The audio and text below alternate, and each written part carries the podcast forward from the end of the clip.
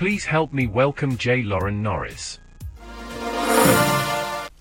You know, there's only been a couple of times in my life that I truly felt intimidated, like like somebody had one over on me and there was absolutely nothing I can do about it. The very first time I was selling advertising for the Farm and Ranch Directory in Tyler, Texas, and the actions of the guy I was negotiating with blew me away. I had no idea what to do. I realized at that moment I was way out of my league. And that's what I want to talk about in this episode of Leading Leaders.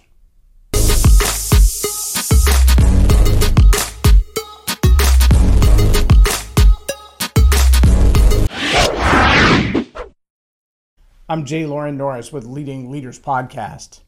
I came out of the Air Force and took a couple of different jobs, but then I stumbled across a job where a guy had initially asked me to do data entry. He just wanted me to type in all of these names and phone numbers for all the plat maps in a book that he was putting together. And then do some graphic design. And this was back in the day when there weren't a whole lot of WYSIWYG designs on your computer. You had to cut and paste all these images and then figure out how to make them on a printer or a copy machine uh, without having all the lines of the pieces you'd cut out. It was quite a different task of graphic design. But he realized then that I was uh, actually better at sales than I was at graphic design and typesetting. So he offered me a promotion and a pay raise, and I was excited about it. The very first sales call I went on with this project, though, was humbling and eye opening and uh, a, a great discovery about people I walked into the door of a seed company out in the middle of nowhere, East Texas. I had on my slacks. I didn't have on a coat that day, but I'd had on my slacks. I had on a button down shirt. I walked up to the counter of the seed company, and the old fellow behind the counter looked me up and down, and then literally, without a word, walked right through the swinging doors and into the back. I stood there for 10 or 15 minutes. He never came back. So I went back to the sales office after five or six other stops that ended almost exactly the same and I said, I, I, guess I'm not as good at sales as I thought I was. I, I, I don't even know how to get the conversation started with these people. And the owner of the company looked me up and down and he said, Boy, do you own a pair of boots? And I said, Well, yeah, I grew up in Texas. He said, Do you own a pair of jeans? And I said, Yeah. He said, Put them on and come back tomorrow. So I put on my jeans and my boots and I came in the next day and he and I together walked into this same seed company and the old fellow behind the counter looked me up and down again and he goes, You was here yesterday. I said, Yes, sir, I was. He said, Where are you from, boy? I said, Well, I just got out of the Air Force and moved back to East Texas and my granddad lives in Lindale and so that that's the reason I came back here. He goes, Who's your granddad? And I'm thinking of all the people in the world, what are the odds that this old guy, 50 miles from Lindale, knows my granddad? But I said his name, and the old man's face lit up. He goes, Yeah, yeah, yeah, right. I, I remember him now. He was married more than once. I said, Yeah. He said, But his first wife was from around here. I said, Well, yeah, my grandma was from Grand Saline. He goes, Remind me of her name. And I said it, and his face lit up again. And then he looked at me and he said, well, now that I know who you are and where you're from, how can I help you? What, what do you want from me? And so then I went into my sales pitch. And I can tell you, oddly enough, from that day until pretty much when I stopped selling that product, every conversation in East Texas started pretty much the same. Where are you from, boy? And when I answered with, well, my granddad's from Lindale, my grandmother's from Grand Saline, and I grew up in Central Texas, that was pretty much enough to get the conversation started. We were talking on their terms now. This was negotiation. Sounds weird, doesn't it? See, the leadership principle of negotiation means we've got to start with common ground. And sometimes you got to take a risk in your own persona, in your own self confidence, in your own ability to persuade. You've got to take a risk and step out and say, true things that resonate with your client, your would be client, in order to win the day. I've been uh, just minimally perusing through this, this wonderful book, um, Never Split the Difference. Before I get into this, though, I, I want to tell you about that most intimidating customer of mine because it was during the same season. I was selling the same farm and ranch directory, and I walked into the Hibbs and Hallmark Insurance office in Tyler, Texas. And I had just spoken to someone else down the road and sold a couple of spots on the outside back cover, some of the most expensive real estate in advertising. And the guy wanted to carry two different kinds of his business, and so he bought of the four spots on the back, position number one at the very top and position number three in the middle of the bottom half. And he was advertising a different form of insurance. So when I came into Hibbs and Hallmark, Mr. Hibbs said, So uh, I'll take a half page on the back cover. And I said, Well, actually, I've already sold two spots on the back cover. He said, Well, then just cram them together. I said, Well, the guy intentionally asked for one and three. He said, Let me guess. And he named the guy. And I was like, uh, happens to be. So he pulls out his checkbook. He writes a check for a little more than the cost of the half page ad.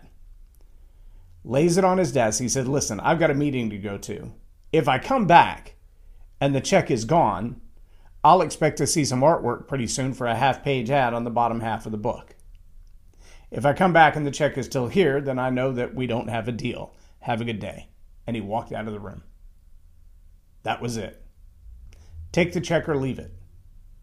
No negotiation on the price, no yes or no about another position, no compromise on anything else. You'll either take the deal or you won't take the deal. I picked up the phone and I called the guy who owned the directory and I said, Here's the situation. He goes, Take the check. We'll figure it out. And I thought, well, that's an interesting way to do it because I don't know if that's integrity or not to tell one guy he's going to get number one and number three. He said he'll never complain about having the top half of the book, and the other guy didn't care if he has the top or the bottom, so give them both a half page and be done with it. I was like, interesting solution. See, I was learning. I was only 23, 24 years old at the time. That was a, this was a new field for me. I was trying to figure out exactly how to do this, but in, in this beautiful book, Never Split the Difference, he says, uh, page 118. Never compromise because no deal is better than a bad deal. He uses a great illustration. He says there's a there's a compromise illustration of the man and wife, and she says, You really ought to wear the black shoes with that suit. And he says, I really want to wear the brown shoes with this suit. And so they compromise, which means what? He wears one brown shoe and one black shoe and everybody gets a good laugh at his expense because he's wearing two different shoes. Is that a compromise? Is that a win? Or is no deal a better deal where somebody is going to lose straight up? See, the compromise doesn't always have the best outcome in it. We talk about fairness, but is there really fairness? Fairness really says everybody's success looks exactly the same. Well, if two different people put in two different levels of, of investment or two different levels of effort or more work than the other. Should the outcome be the same? Is that what we mean by fairness? He makes another really good point when he talks about, in fact, he, he quotes a book from 1980, You Can Negotiate Anything, where the negotiation expert, Herb Cohen, goes on a trip. And on the trip, he is in an international arena. He's making a deal for his company, for his bosses. And as soon as he lands, his counterparts say, "Okay, we need to know how much how much time do you have? Are you here for for how long?" And he said, "Well, my flight out is on X date." And they took all of the time between meeting him and the day he had to get on the airplane to just wine and dine and have a good time and cut up and go to parties and socialize, et cetera, et cetera. And they didn't cut to the chase of the deal until he was in the car on the way back to the airport ready to leave town. Now, what does that mean? That means they played him. They understood that he had a deadline to meet. He didn't have any options. He was going to be on that plane, and either the deal was going to happen or it didn't. I believe there was a similar thing that has made international news about a billion dollars given to a particular nation by a particular president that he actually said, you know, I got six hours before I get on this plane. And either you compromise in this way or, or you negotiate in this way, or I'll take the money back with me. And there's nothing you can do about it. And eventually they capitulated. Well, same thing happened for here for Mr. Cohen. Apparently he made the best deal that he could in the time that he had and negotiated the best that he could, but it wasn't the best deal for him. It was just the best thing he could come up with in the very limited time that he had. And sometimes we, as leaders, we forget that we're taking a risk solely based on time. We forget that we're negotiating, making decisions with a compressed time, or worse yet, the illusion of compressed time. Right? Have you ever asked my very first introduction to Calvin and Hobbes cartoon? was this illusion of compressed time and the risk that it affords. The cat was leaning against the tree, and the boy comes up with a water balloon and he says, What will you do if I throw this water balloon at you? And the cat says, Imagine the worst thing you can imagine in your life. The worst thing that could ever happen to you. And so you see the imagination bubble above the boy's head, and he's thinking of all the bad things that could happen. And then the cat says, Now magnify that times one million. And in the next frame, you see a wet cat chasing a little boy and asking, if you really could imagine the worst thing ever and multiply it times a million, why would you still throw the water balloon? And the boy said, You piqued my curiosity. See, the, the looming threat of what could happen if seems so imaginary and far fetched that he just had to test the waters, so to speak, and throw the water balloon. See, we have this pressing deadline of the closing the sale by a certain time. This this it's phenomenally relevant and prevalent in the speaking and coaching industry, creating the illusion of scarcity. There's only three seats left. There's only so much time. This offer expires at, I get them five, six, seven, ten times a day from all kinds of different organizations. Deadline looming. By midnight, make this purchase. If you don't close the deal by midnight, you don't get this offer. I, have been in the room where people sell it and they say, This offer is only good until I walk off this stage, so you need to run to the back of the room right now and take advantage of it. And I've always wondered, what if I don't? What if I wait 10 minutes? Would you turn down my money? Would you refuse to give me the same offer you gave everybody else? I mean, I don't know the answer to that question, but it is a question that we have to ask. See, this this threat of deadline is it it plays on a certain part of the mental aspect of the human, and ironically, it's not the logical part; it's the emotional part. In fact, he goes on to talk about this idea of negotiating and he says there's no such thing as fair. This is on page 122 again of the uh, wonderful book, uh, Never Split the Difference by Chris Voss.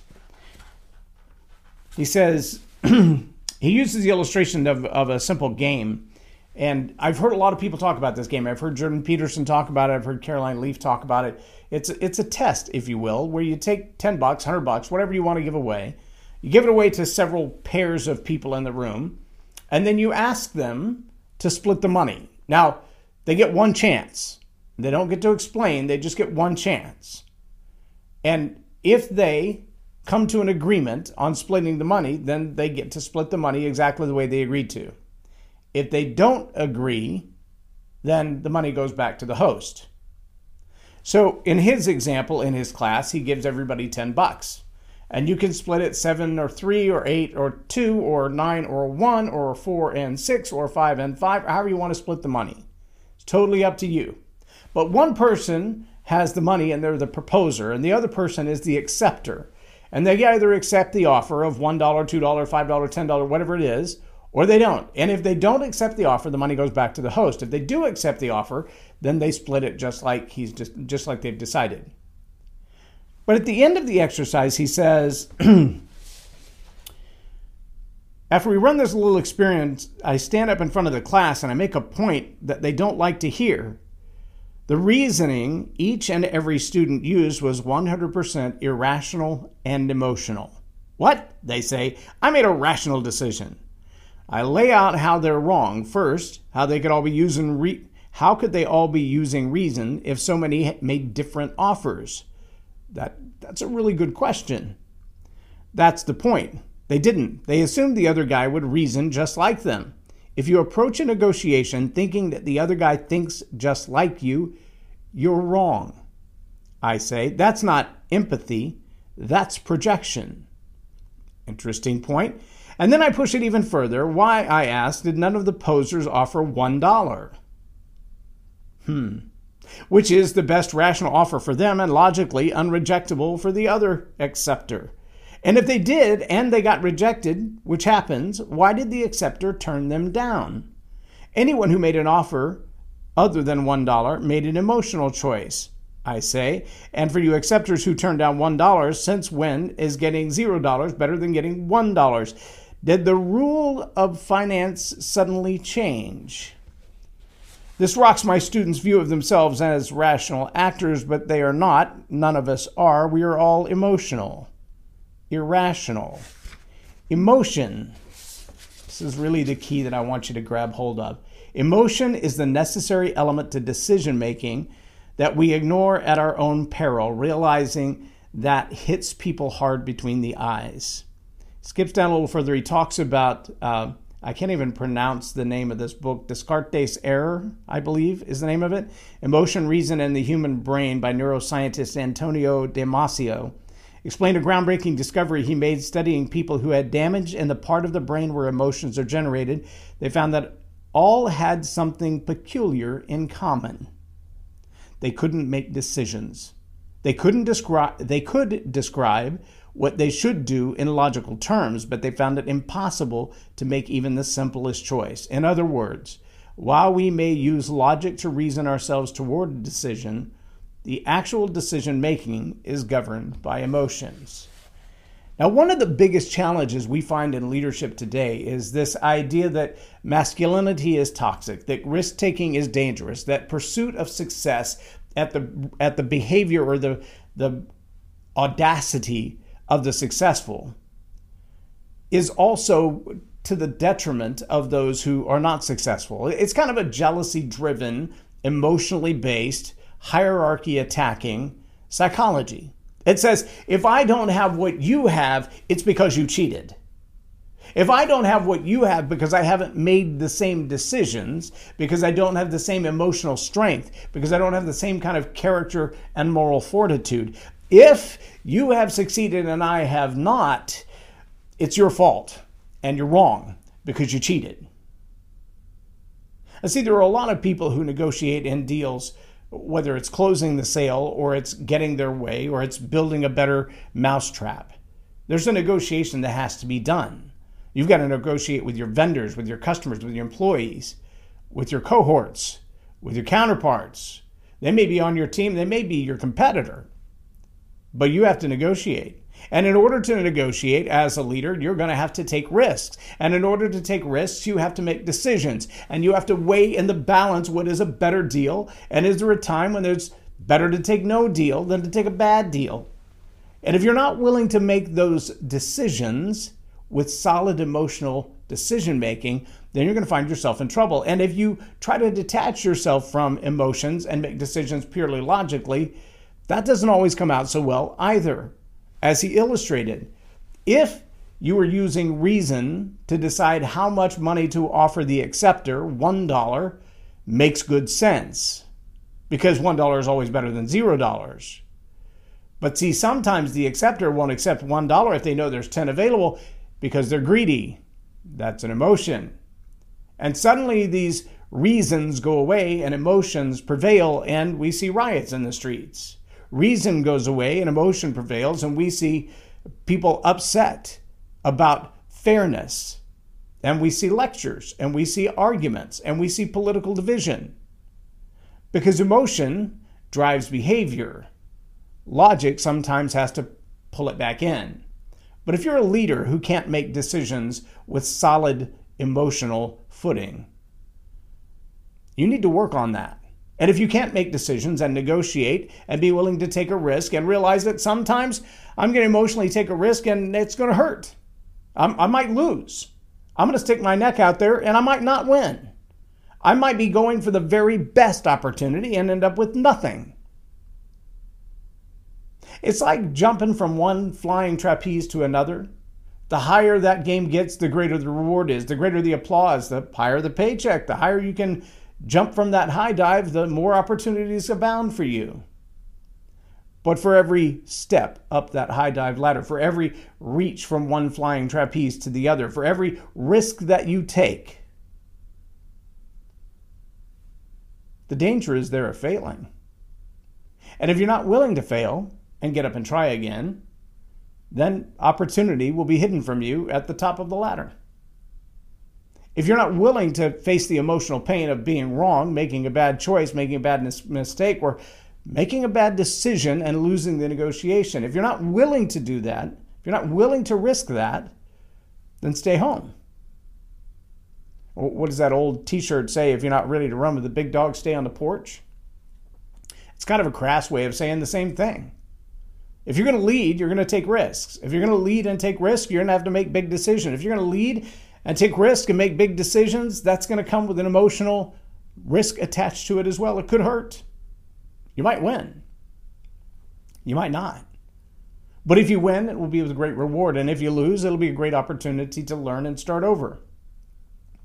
But whatever you do as a leader, you're going to have to be morally, emotionally sound.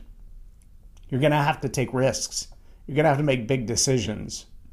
This is a lifetime of decision making, risk taking, and emotional choices. Business is an emotional thing. We like to think it's logical. It's not. There's too many humans involved. I want to challenge you. Pick up some good books like Never Split the Difference, Learn to be a Better Negotiator. Read some books on neuroscience and brain pathologies and how people think and communicate so you understand who it is that you're talking to. Because you might find yourself in the same place I did, where the first question of negotiation is, Where are you from, boy? I'm Jay Loren Norris with Leading Leaders Podcast for Tell It Like It Is TV. Have a blessed Subscribe now for our extensive video library of leadership lessons promoting faith family, and freedom.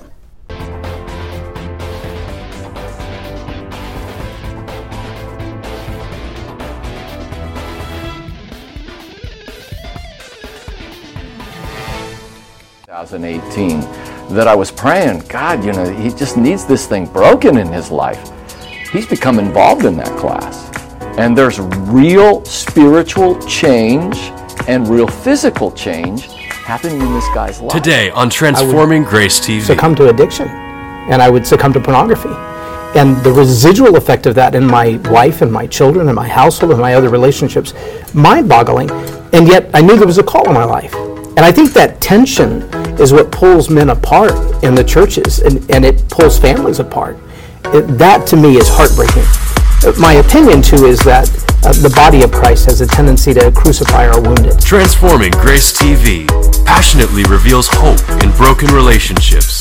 Stay tuned. Experience God's transforming grace.